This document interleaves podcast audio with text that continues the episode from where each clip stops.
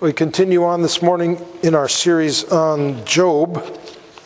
And I said last week that we'd be talking this morning about the error, the theological error that Job's friends swallowed and proclaimed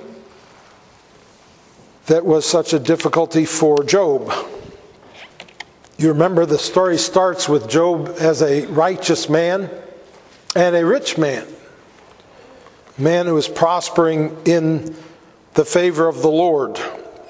And then one day, God boasted to Satan about Job. And Satan responded that the only reason Job was worshiping God is because God had sheltered him from troubles and was making everything in his life so smooth and easy. And so God gave Satan permission to bring about severe calamities in Job's life. And indeed, his children were all killed in one day, his wealth was lost, he was struck with painful sores over all his body. But then the last wave of Job's persecutions or suffering came about through his three friends who came with the idea of comforting him but ended up confronting him and criticizing him and even castigating him.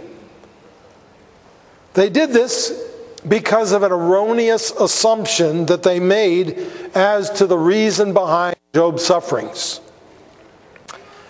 Even though they'd never seen Job act wickedly, and even though they had never heard any report of him doing so, they concluded that because he was suffering so intensely and for such an extended time, he must have acted wickedly. Job 20, verse 4 to 11, gives us a little glimpse of this kind of reasoning that they used to try to confront Job. And uh, let me just say at this point that, you know, uh, there nine chapters of these three friends trying to confront Job. Obviously, I can't read all nine chapters, and all I can give you is a little taste to talk about this subject. I'm hoping that you've read Job before and you have some grasp of this, or that you will read it if you haven't. But, but this is just one little sampling of the, the theological reasoning that was behind their confrontation of Job. Job 20, verse 4. Do you not know this from of old, since man was placed on earth, that the exulting of the wicked is short, and the joy of the godless but for a moment? Though his height mount up to the heavens and his head reach to the clouds, he will perish forever like his own dung. Those who have seen him will say, Where is he? He will fly away like a dream and not be found. He'll be chased away like a vision in the night. The eye that saw him will see him no more, nor will his place any more behold him. His children will seek the favor of the poor, and his hands will give back his wealth. His bones are full of his youthful vigor, but it will lie down with him in the dust. So, here, one of the three friends, Zophar, is saying that what has happened to Job is the kind of thing which happens to wicked, godless people. They may look high and mighty for a little while, but they come crashing down and become like nothing. They lose all their wealth and they get so low that their children will look up to the poor and ask for help. They're so low. You know, it's like that old expression that they, they, uh, they had to reach up to scrape bottom. Job, of course, disputed their insinuations that he was godless and wicked. And we know he was right because at the end of the story, God vindicated Job and rebuked his three friends. And let's read that today. I keep referring to that, but in chapter 42, 7 to 9, let's read that. had spoken these words to Job, I'm sorry, after the Lord had spoken these words to Job, the Lord said to Eliphaz the Temanite, My anger burns against you and against your two friends. You have not spoken of me what is right, as my servant Job has. Now, therefore, take seven bulls and seven rams, and go to my servant Job and offer up a burnt offering for yourselves. And my servant Job shall pray for you. For I will accept his prayer not to deal with you according to your folly. For you have not spoken of me what is right, as my servant Job has.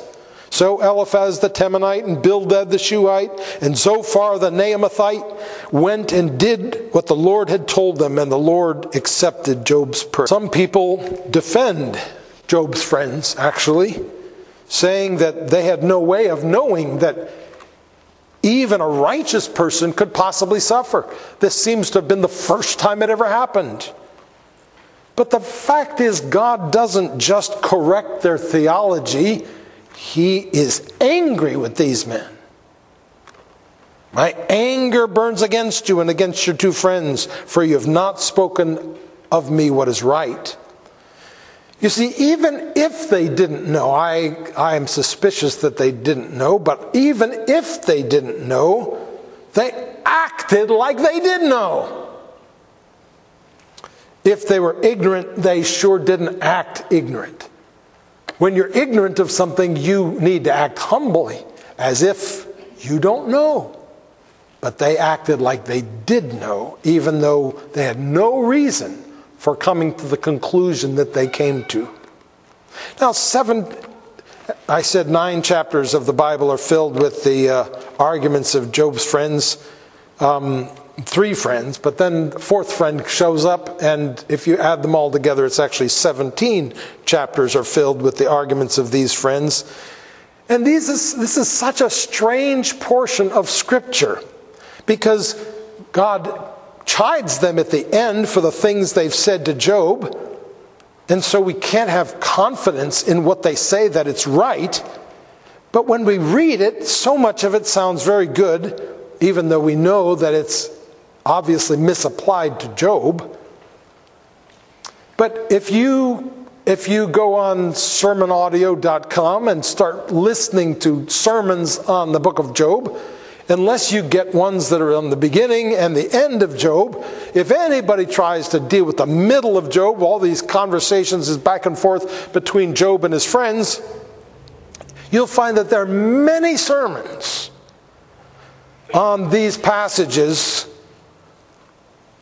which begin with a qualification that these things that Job's friends said were wrongly used against Job, but that doesn't mean they're not true. And of course, that's correct. And they go on to expound the passage as if it's, um, you know, what God was saying through them. But the fact that they're, it doesn't mean that they're not true, doesn't imply that they are true either. We're left a little bit in the dark. So I personally have never felt right about preaching a sermon like that.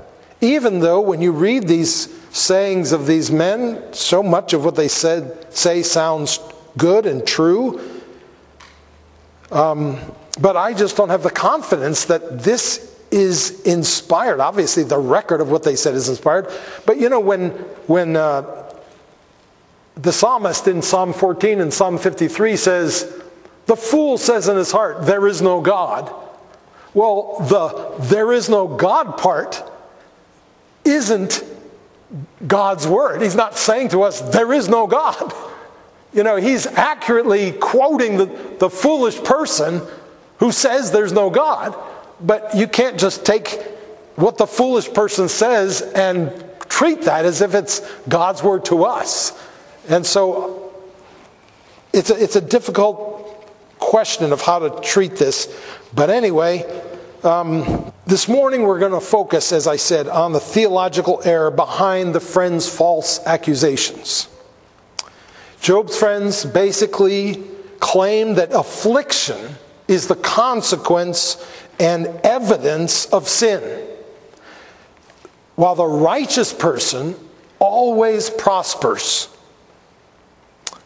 And I'm going to read a number of just single verses here and there that articulate the same kind of mentality. If you just delight in the Lord, they said to Job, if you just delight in the Lord and lift up your face to him, then you will pray and he will hear you. You will decide on something and it will be done. That's 22, 26, and 27. You know, that's all you need to do, Job, to get rid of these sufferings is delight in the Lord. Just delight in the Lord and it'll all go away. It's sort of a form of superstition. You can control your world by doing certain things. Do this, and that will happen. Live right, and you'll succeed. Live wrong, and you'll fail. Listen to Job 8:20. They said, "Behold, God will not reject a blameless man or take the hand of evildoers." You know, this is just not the way God operates. He doesn't he doesn't uh, take a person who's lived right and act like he's his enemy, which is sort of what Job was experiencing. And then Job 8 6. If you are pure and upright, surely then God will arouse himself for you and restore your rightful habitation. That's all you need to do. Just be pure and upright, Job, and everything will go smoothly in your life. So for them, the devout soul is exempt, apparently, from the calamities which assail the rest of mankind. And therefore, afflictions were proof that a person had been living a life of wickedness and godlessness. Occasionally, an entire book of the Bible is devoted to making one point very clear. And such is the case with Job. The idea that, godly, that godliness will inevitably lead to earthly success is smashed to smithereens by the book of Job. If, if they don't use that expression, smashed to smithereens anymore, they ought to. The lie that more suffering implies more sin gets blown out of the water by the story of Job. And so, this is how they accuse Job with this kind of thinking. And when, and when the facts that they saw and had evidence for didn't fit their theory, they adjusted the facts to make them fit. Here is a man, God Himself called righteous above others, one who feared God and turned away from evil. And yet, these friends, supposedly good and wise men, older men with plenty of experience, who had personally known Job for years, not only began to suspect him, but accused him of the lowest forms of evil behaviors, all in the absence of even one shred of evidence. And yet, they do, they embrace this conviction not as if it's just a theory that they're holding in suspense, but as an undeniable reality.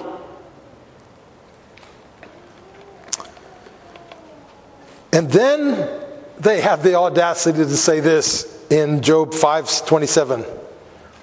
Behold, this we have searched out. It is true. Hear and know it for your good, Job. Trust us on this, Job. We've talked about this. We know this.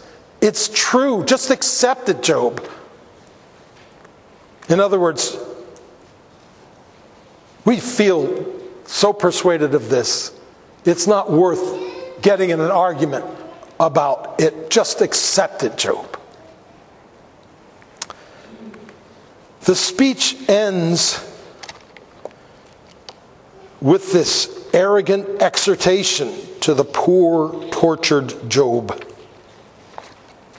And they urged him to change his ways. They, they exhorted him to repent of what he had done, even though he said he hadn't done anything and they had no evidence that he'd done anything. They kept urging him, assuring him that if he did, his suffering would disappear. If iniquity is in your hand, put it far away, and let not injustice dwell in your tents. Surely then you will lift up your face without blemish. It'll even make your acne go away. You will be secure and will not fear. You will forget your misery and you will remember it as waters have passed by. And your life will be brighter than the noonday. Its darkness will be like the morning. Yeah, just, just, Job, just get rid of your iniquity. Just throw it to the side. Just repent of it. And everything will be bright and shiny in your life. But of course, they were wrong. The righteous are not exempt from God's curse upon the world and the pain that came with it. Of course, there are certain ways in righteous living tends to lead to an increase of earthly blessedness. You know, you're, you love your neighbor, you do good to the people around you, and they tend to do good things back often. You're honest, you're hardworking, you're responsible, and that is conducive to material success in, in the things of uh, the world. And not only that, you have a God who's watching over you, providing for your needs. And so there are advantages to uh, righteous living in terms of this. But the fact is, there are many righteous, loving, good, honest, hardworking, responsible people who suffer plenty of hardship because of persecution, because of sickness, because of natural disaster, because of a lot of other reasons.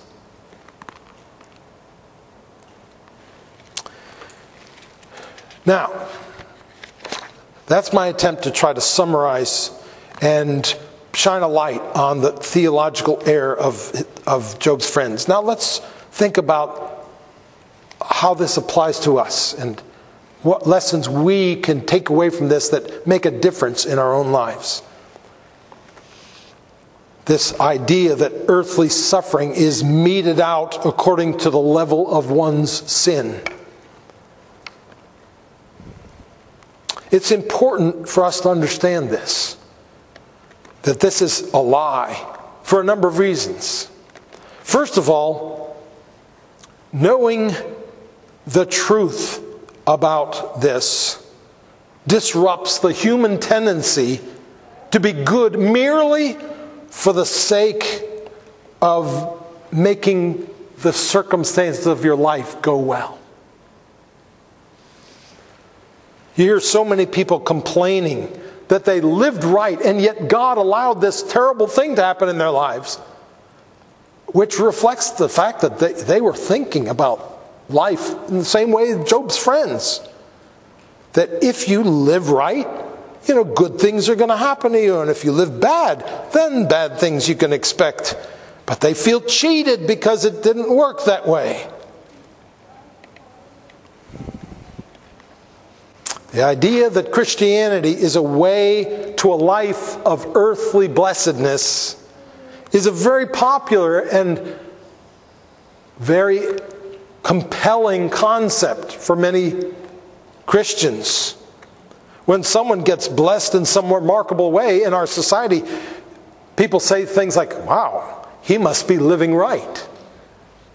In other words, if you live right, Things are going to happen. You know, one surprise blessings are going to pop up left and right. And hard things will will steer and go to someone else. Many Christians all over the world have followed this kind of thinking that God wants you rich and healthy and successful. And if you just have enough faith, all these will be yours. And if you weren't healed, it's because you didn't have enough faith. Some even disagree with our interpretation of the book of Job. They point to Job 3:25, which says where Job says, "The thing that I the thing that I fear comes upon me." And they say, "You see, Job wasn't so righteous after all." He didn't really trust the Lord. He entertained fears. And that's why these things came to him. It's because he wasn't righteous enough. Don't ask me what they how they interpret God's anger toward these friends who were telling Job that very thing. Think about if these things were predictable. What would it be like if people got blessed in earthly ways consistent with their level of righteousness? Everybody would be trying so hard to be righteous, not because they actually love God, but because they're trying to posture themselves to receive earthly blessings. But God wants us to love Him, of course, because He's lovable, not because He's our sugar daddy. As with almost all churches, we've had a number of people in our congregation down through the decades diagnosed with some kind of terminal illness. And a number of, a number of times, some Christian acquaintance will bring them to a healer who prays for them and announces that they've been healed. And then, as it becomes evident that the disease is still there, there's often a crisis of faith because they put their hope in their expectation of what God would do instead of putting their hope in God Himself and trusting that He knows best. The fact is, much as we'd like to, we have no way of controlling what happens in life. God is in control and He will not relinquish that control no matter what we do. Why? It's because if we were at the steering wheel of the universe, that would be a disaster. Not only, I mean, obviously, He can't because he's God, he has to be in control. But think about what would happen if people really were in control. We might think we'd like to be in control, but it's the last thing that really we would want. God is God, and we are not. God is not controllable. He's not even predictable except that we know who He is, that He is good, that He cares for His people, that He promises that He'll only do good for those who love Him. The fact is, faith gives us no umbrella that keeps us from getting wet in the rain. But faith does help us accept the fact that rain is for our good.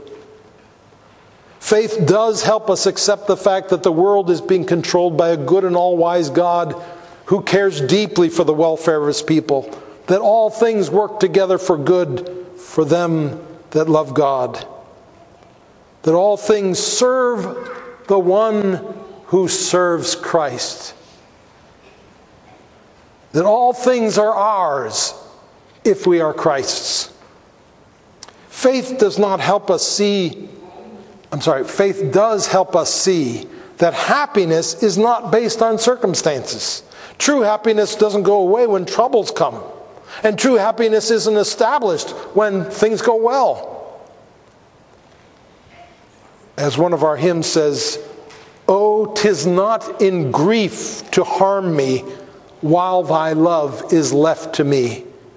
Oh, twere not in joy to charm me were that joy unmixed with thee.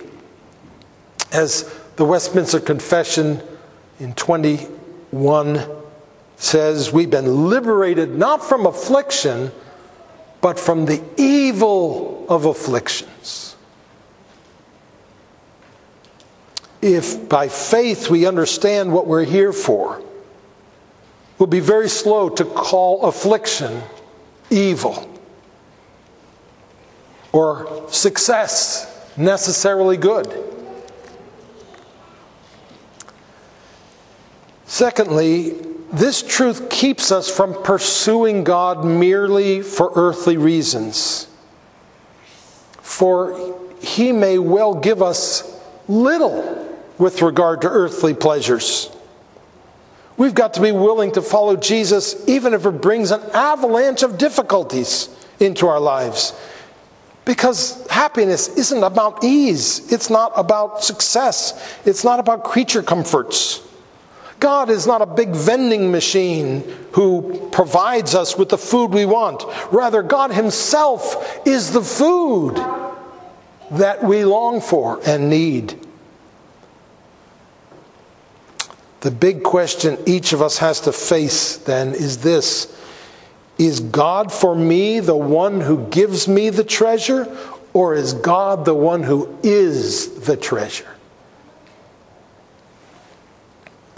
God does not, God provides us with many good things to enjoy, as 1 Timothy 6:17 says.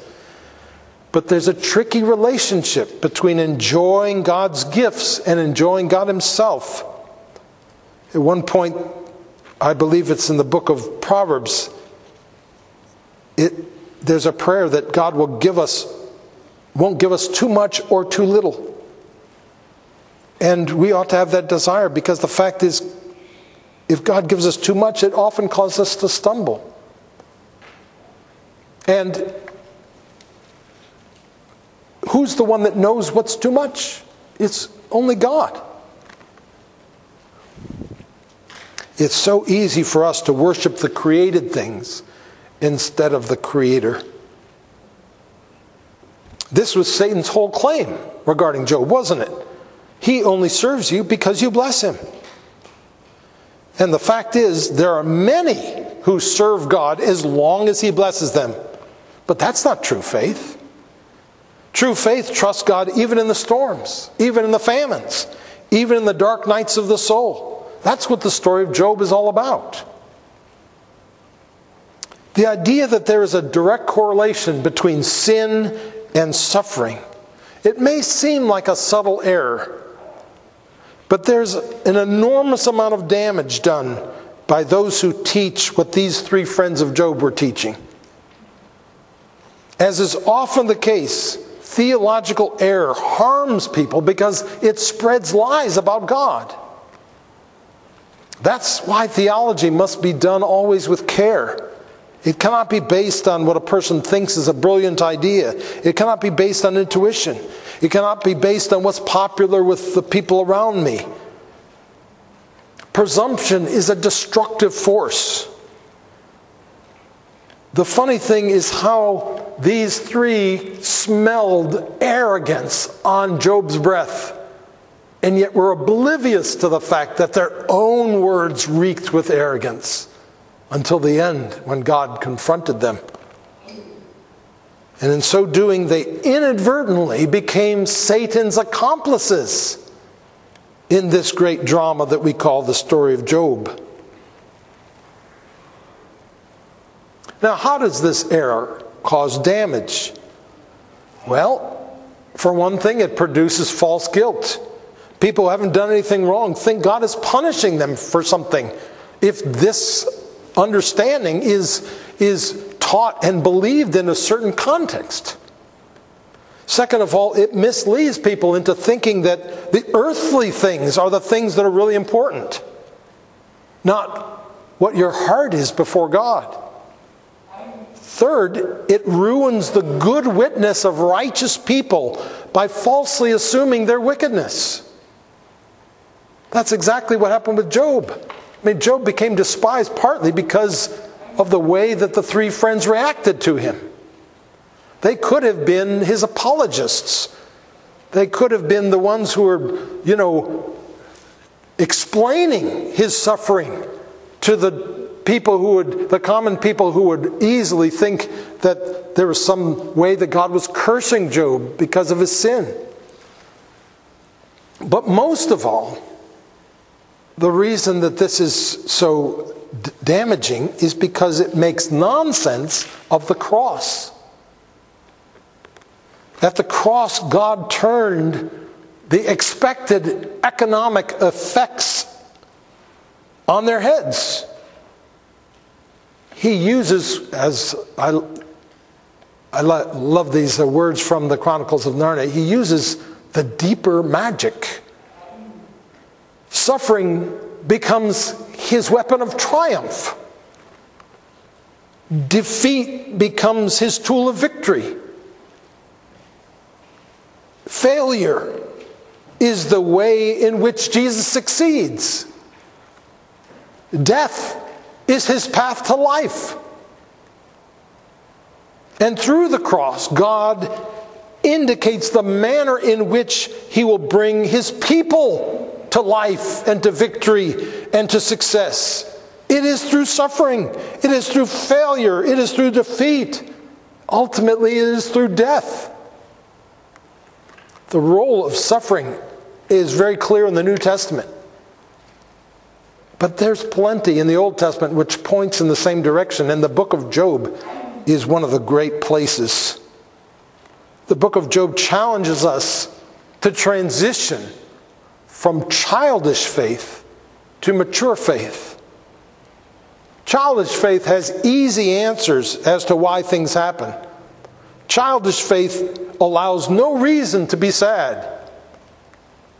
But it's a lot more complicated than that. The Bible is full of the raw emotion of the struggle of faith. We talked about some of those places last week. There is such a thing as a blue believer. And that was Job. And there was nothing wrong with Job being blue. If Job went through what he went through without being blue, we would have to conclude that there was something very wrong about Job's emotional state. Hebrews 6:11 says, "Whoever would draw near to God must believe that he exists and that he rewards those who seek him."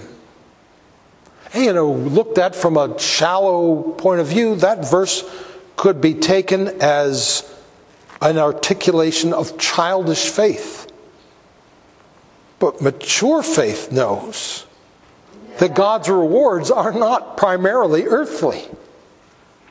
And mature faith knows that God's presence with his children in the midst of their suffering is one of the greatest manifestations of his reward upon those who seek him. So we've got to be careful about doing theology. Theology cannot be based on what, if, what we, our intuition tells us. By articulating this erroneous theology, this, this damaging idea, the friends of Job hurt Job and hurt the people who were a part of this, this whole process. And we're grateful that God inserted himself and explained it and set it all right at the end for our edification. But seeing the damage is part of the lesson for us to learn. You know, in my work in presbytery, I've seen many church conflicts where both sides in the conflict feel like feel clearly that the other side is acting as the accomplice of Satan. But the body of men that come in from outside, objective, look at the situation and see actually both sides are acting as the accomplice of Satan in the situation. And it's so easy to, to just inadvertently be the, the uh, accomplice of the evil one.